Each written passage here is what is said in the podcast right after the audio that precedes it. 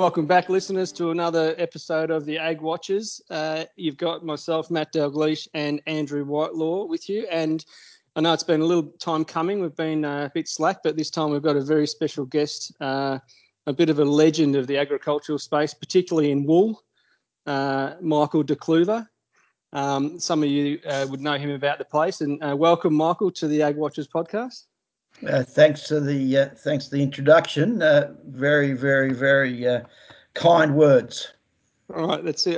Andrew, you're going to make a comment where you had something. Yeah, it's to... it's uh, it's it's been an interesting week. I don't know if you know this. You know, I'm a I'm a reader of history, but it's the 200th anniversary of the first Australian wool sale this week. So 200 years ago, we sold the first wool, and it, I, I guess it's it's quite I find that quite interesting considering you go to a wool sale and some of those people are still around.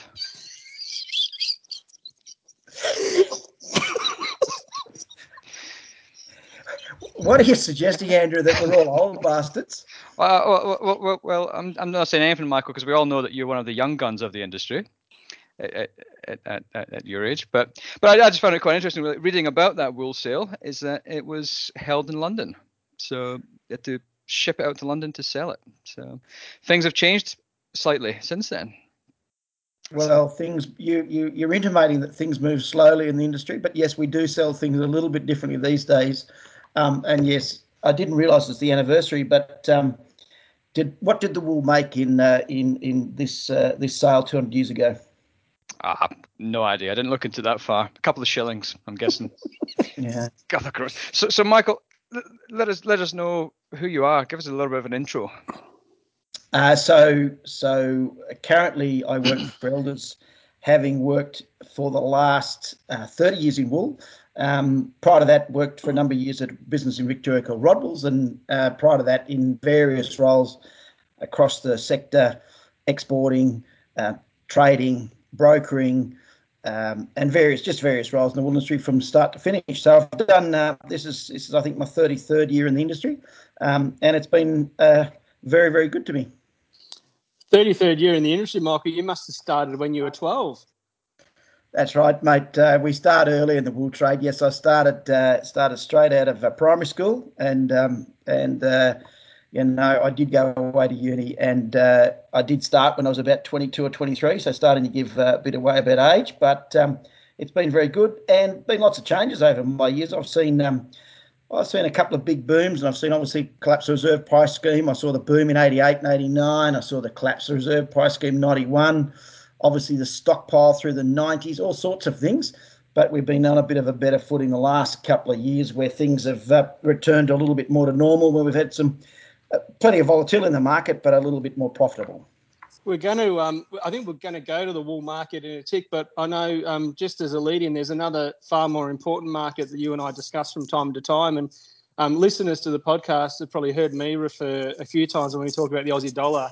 I'd spoken about a bet that I made with a, an, an, unnamed individual, Michael, um, about the Aussie dollar last year um, getting back above 70 cents. And, and then obviously COVID came and proceeded to um, see it get hammered down to 55. Um, I'll declare that Michael Decluver was the unnamed individual that I had a bet with, and I still owe you a hundred bucks. But um, the Aussie dollar now back up, uh, what 77 odd cents, Mike. You know, I, I wasn't right in timing, but um, you know, I, I, missed out by about a month, didn't I, with that bet? Otherwise, it would have been the other way around. Yeah, I know. And you, you look, you bet. I mean, I know you're a former currency trader, and you, you, you pretend to have some idea about what the currency is going to do, but clearly, clearly, uh, this is not one of your strengths. Um, and the crystal ball that I looked at for the currency was clearly saying it was going to go down. Um, and obviously, you just didn't read the same, uh, weren't looking at the same crystal ball that I was looking at, and wow. you lost your money. Interestingly, the bet hasn't been paid, and I know your listeners probably think you've got a you're a man of integrity, but I haven't. No, no, Michael, no, no one thinks Matt's a man of integrity. And if, if if you want to talk about bets, I can name one, two, three, four, five, six, seven, eight, nine, ten. I can keep going on a number of bets that Matt has still not paid out on. The difference, and, the, the difference there though is Michael. When you and I made the bet, we both agreed to the bet, and we shook hands and said it's a bet Andrew tends to make a bet where he says, I bet you this will happen. And irrespective of whether I agree with his view or not, or if I want to take the bet on or not, he, in his mind, I've bet with him. So it's it's a bit like he writes the betting script out and just gives it to me, and then I'm bound to honour it. But that's that's the way Andrew does betting. But I'm just getting back to that that whole um, Aussie scenario. It was it was an interesting one, and I know from my t- days in the currency markets, um, we used to say it's a bit like the wool market, I guess, Michael. If it doesn't, if it goes against you, you just hold, just hold the position. It'll eventually come back. Eventually, it always does. Always comes back. And um and so that's the lead in, I guess. So the wool market, we did see a bit of a downturn uh, last year, but um it hasn't been too bad the start of this year, has it? What have you got as a bit of a quick? You don't have to tell us blow by blow of the the whole year, but it's um it's it's kind of shaped up reasonably well so far, considering um you know parts of the world are still suffering under COVID. It's really it's actually a couple of really interesting trends. Last year was obviously shocking for wool in terms of retail demand, and with everybody staying home, you'd think that um, the the area that would be hardest hit would be the superfine sales. And interestingly, in the last sort of three months, and particularly after Christmas, the superfine areas of the market that has just continued to strengthen and strengthen, possibly on the back of low supply, but we've seen a really good run to the point where superfine wools are now dearer than what they were, say, this time last year. Um, it's a bit strange when you think that sales of suits and things like that would be one of the biggest impacts due to COVID. Um, and we haven't really seen that that flow through. But all in all, considering what happened last year, I think the market's in really good shape, knowing that we are a discretionary spend in a lot of cases, and and that the world went into into shutdown for a number of months, and in some cases is still shut down. So I reckon we're doing particularly well, um, in my view. That um that reaction to the superfine, Michael, too, though, with it being a much wetter uh, season, um, that's also that's part of that supply. When we go wetter, you don't have as much supply of that finer end, isn't it? Is that the case? Yeah, I think yeah, I think if you look at there's a the the AWTA run a stat on superfine wool under 16 and a half, and you see that that particular um, category is down about 40% year to date, which is a massive swing. And as well as that, if you look at 21s, the medium wools, they came off a very low base because of the the um, couple of dry years, but their their quality's gone up by 40%. So you can see the market sort of reacting pretty clearly to supply signs less fine wool and price going up, and more medium wool and price going down a bit or struggling a bit. Mm. Now you're not just. I mean, I know you you are well well known for your wool knowledge and uh, and and your time spent in that industry, but you also, I mean, being New South Wales based at the moment now, um, Mike, and you're, you're on farm as well, and you've got some interest in livestock. What's the, you know, given that the, the New South Wales was probably most hit, I guess, by the most recent drought. Um, what's the what's the feeling amongst um, I guess both sheep and cattle producers there that you're speaking to and around your area? Is it um, are they really keen? Is, are we seeing a big move back into um, you know sheep and wool, or what? What's the kind of feeling generally amongst um, amongst that kind of central New South Wales area? Obviously, people are pretty optimistic. Massive season, probably probably gone from one of the worst couple of years on record to probably one of the best. Um, grain harvest has been enormous livestock price is fantastic. Um, the probably the only negative about the livestock price, provided you're in the business, you're probably benefiting from that. If you're not in the business, the restocking opportunities uh, have certainly been difficult. You know, it's been been massive cash outlay. So to buy a sheep, if you haven't got a couple of hundred dollars to spend, you're probably not going to go that well.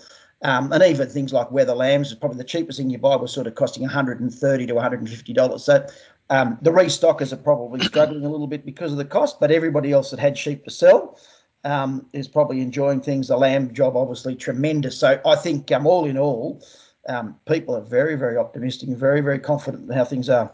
Mm. And has the has the like I know when we'd spoken a few times before um, in the past when the wool price was rocketing and we had you know twenty dollar plus kind of pricing uh, for for your kind of you know um, medium top wools and that uh, a few years back, but um, and that didn't really we, would spoken before that it didn't really attract wasn't that we were concerned it wasn't attracting people back into wool. Um, now we've seen the price come off again and we're seeing really strong prices for sheep meat in particular and the forecast for sheep meat prices going forward is pretty strong too. What's the what's the dynamic playing out there is is wool still struggling to attract people back in? Uh, you know, we've seen people leaving or considering other options going into prime lamb. Are you seeing much of a trend there? I think the trend that we've seen the last 10 years continues. And with lamb prices so good, why would people change? And so I think the joining joining to crossbreds, particularly older merino used for crossbred production or meat production, is is uh, clearly a trend and, and one that's not going away. Obviously move to composites has happened and continues to happen. So there's a bigger, much bigger emphasis on on meat production. But it's quite interesting. On 30 years ago, a lot of merino growers got 80 to 9% of their money from wool and 10% from livestock sales. And today, I'd suggest most merino producers probably half their income from wool and probably half from, from livestock sales or meat sales. So there's clearly a, a change, and that's been very, very profitable to people that, that are doing that. The mm. mix, the mix, the the meat wool mix is very, very, very lucrative. Um, but there's been a definite trend towards the production of, of meat rather than wool. Yeah. And what about um, these cattle prices that we're seeing at the moment, too? I mean, are they? I, I, my view is that um, we're just at levels that are kind of unsustainable now, particularly for you know young cattle, and, and um, I mean heavy heavy steers are up at record levels. Um, with all the things like the appreciating Aussie dollar that we all knew was coming, um, and um, the high global um, beef cattle prices. That, you know, Australia the most expensive in the world. Um, what do you think? Uh, what, what, are your views around that? Are, are, we at silly times here? Is it just grass fever going crazy, uh, and particularly New South Wales, or or do you reckon there's more room for cattle to keep going up? You've just depressed me telling me that it's it can't go higher. I've got about hundred black heifers I bought on the punt to uh, to join and sell. So obviously that trade's looking very doubtful. but uh, no, confidence has never been better in the cattle job. But uh, thank you for ruining mine. Um, I might go and muster him this afternoon on that basis. Well, given my uh, history with the Aussie dollar, Mike, you might have you know at least eight or nine months to think about what you're doing before it starts to come off. I'm not I'm not talking a crash, mate. I'm talking maybe a five percent decline over the year in prices. So we're still, you know, I'm sure um, I'm sure you'll be able to put the weight on and uh, and get and get rid of them at a good tidy profit before you um before you get stuck. Yeah, we might make a bet and see if that's another way of increasing my margin. Tell me, tell me, you're you're you're across these numbers. Export uh, export of meat. Yep. Uh, on the way back up again, or still are we still struggling uh, export wise? Uh, yeah. meat and beef cattle they all started pretty much this season in January below average for all types. Um, there, and so beef was about uh, total beef exports were about 22% below uh, the normal average for January, and probably the lowest volumes since 2012 January. Um, lamb, uh, lamb also below average um, in terms of volumes, I think, um, and and pretty much uh, across all destinations for lamb. Um, there was mutton exports. There was one shining light in uh, China. Um, so uh, yeah, most like I mean, you're mainly talking for mutton, the US and and China, but um, uh, I guess ASF still not run its course um, fully, despite what some are saying. And um, and so uh, and and China being a big big uh, market for our mutton, I think they take about forty percent of Australian mutton these days.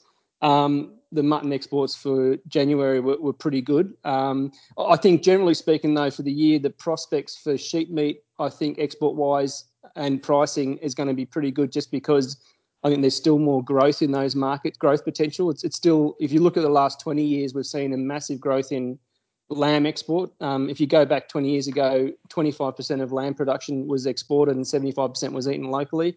It's now something like 60% of lambs exported and and um, you know, and then the balance eaten locally. Um, uh, and and for mutton, it's it's it's like ninety five percent or something's exported. So they're massively export. If you look at combined lamb and mutton, it's like beef now. It's about seventy five percent of the market is now exported in terms of production. Um, but the thing with lamb and, and the real good prospects for lamb pricing going forward is the fact that um, it's really only us in New Zealand that supply the world, uh, and um, and so you've got a bit of a captured market. Whereas in the beef space, it's much more competitive. So I think on balance, if I was a red meat producer uh, and an exporter, I'd be feeling a little bit more confident if I was a, in the sheep meat side for the next at least five years. Interestingly, we had that um, lull in lamb prices. Probably, I don't know. You might correct me if I'm wrong, but maybe August, and yep. we sort of headed back to six dollars, and everybody thought, uh, you know, lamb lamb processes shut down in the south, COVID and various issues, and we're thinking spring might be really difficult. As it's turned out, like lamb's gone through the spring at sort of somewhere circa 750 to 850.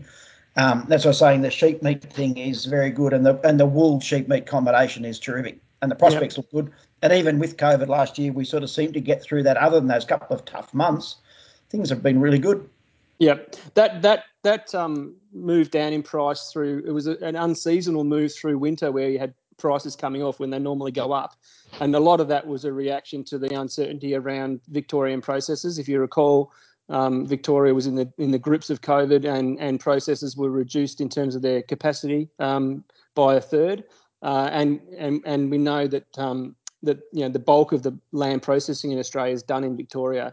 So I think part of that movement down was just a bit of um, a bit of uncertainty and, and concern. Um, you know, certainly was a bit of an aberration. But once um, once Victoria got on top of COVID and and the market export market, you know, generally considering held up pretty well.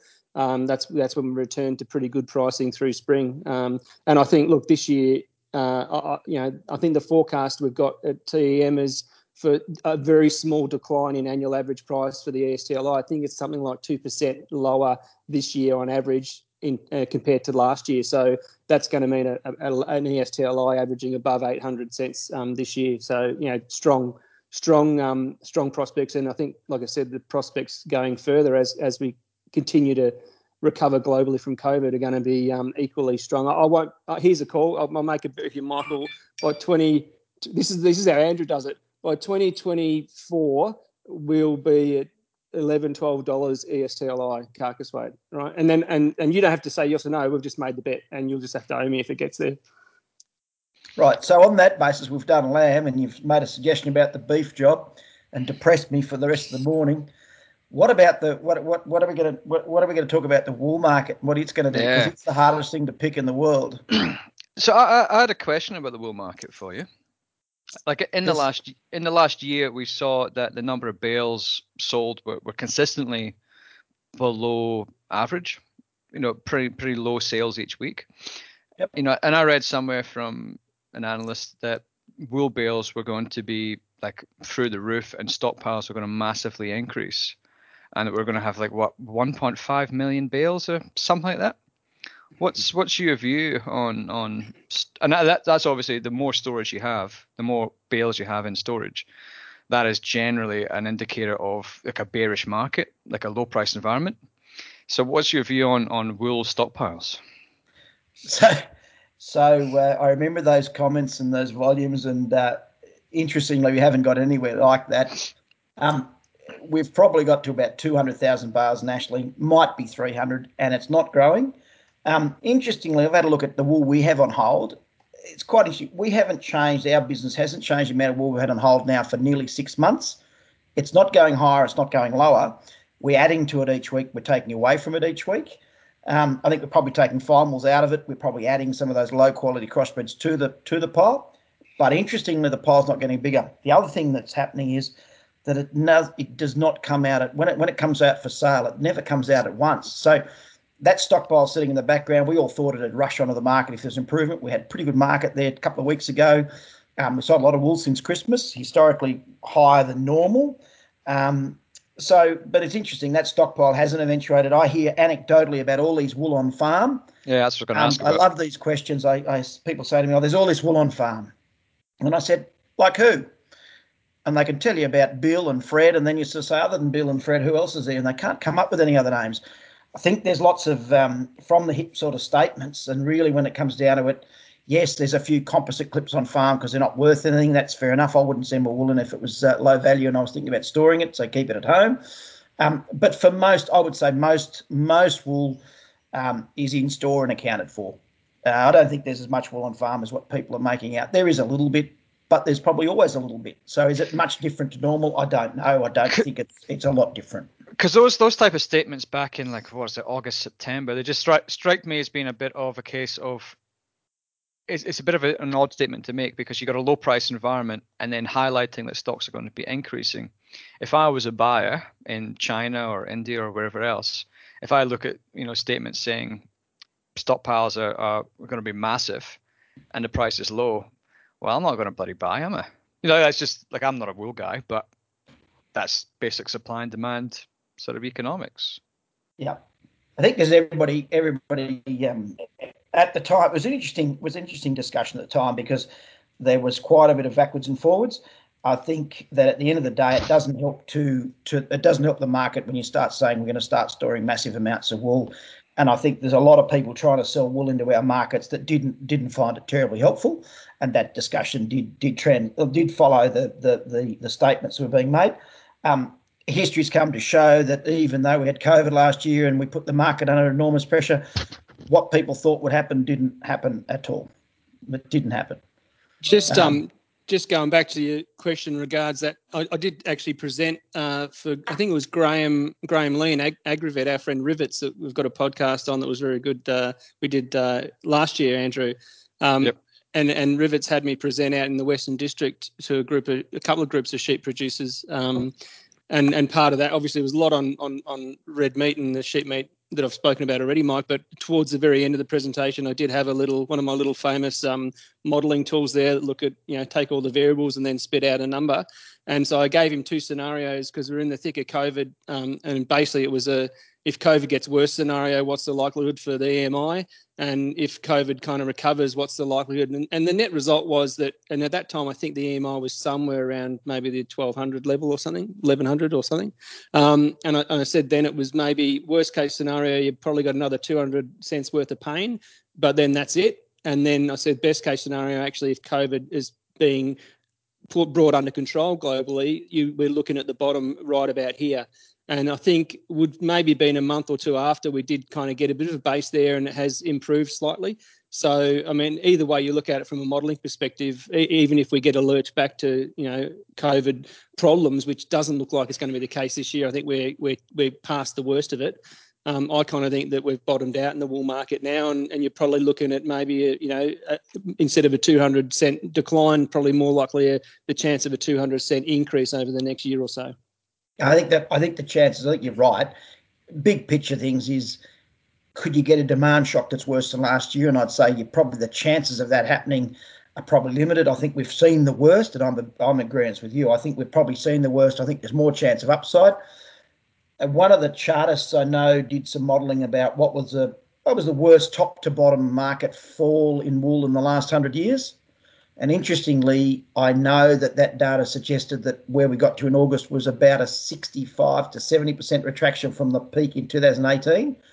And then interestingly, that's the same number that happened in 1918 in the Spanish flu, 1929 in the Great Depression, uh, 1951 after the wool boom, and also 1991 with the floor price crash. So in four times, they they all they all fell a 65, 70 percent and it did it again, and then it bottomed out in August. It did exactly the same pattern, and it's it's, it's gone from there. So it looks pretty. That's um, that's nearly a Fibonacci retracement, Michael. It's sixty one point eight percent. So uh, you know, being an ex technical trader, I, I'm going to say it's all Fibonacci's.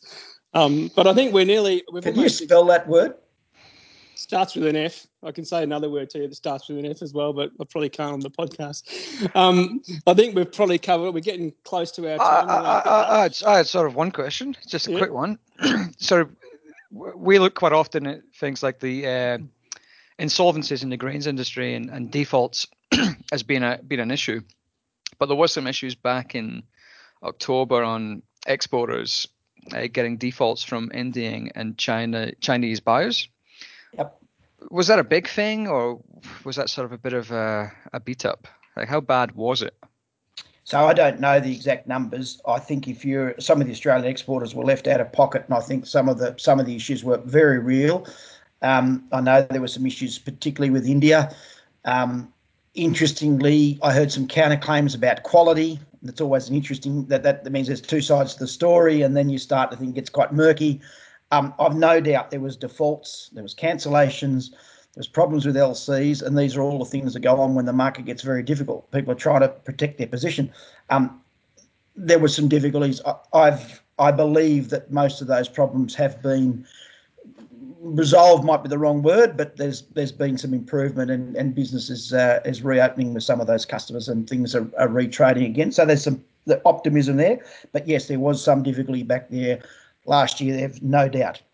There is no doubt some very big, very big issues with certain companies, with certain types and certain markets.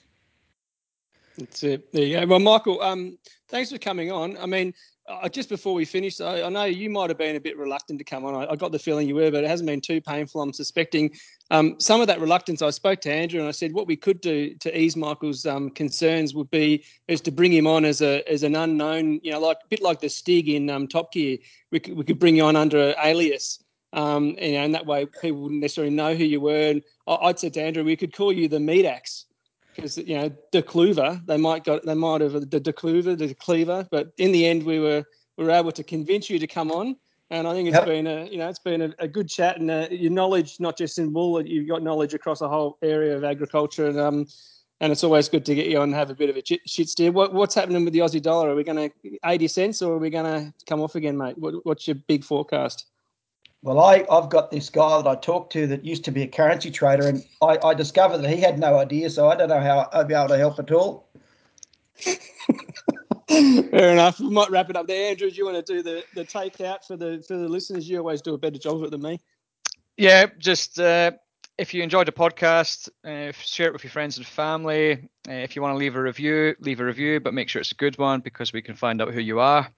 Uh, but yeah, hope you enjoyed it and uh, we'll be back again next week with something else. So thanks very much, and thanks, Michael, for, for coming along. Thanks, boys. See you when you got nothing on. Ciao for now.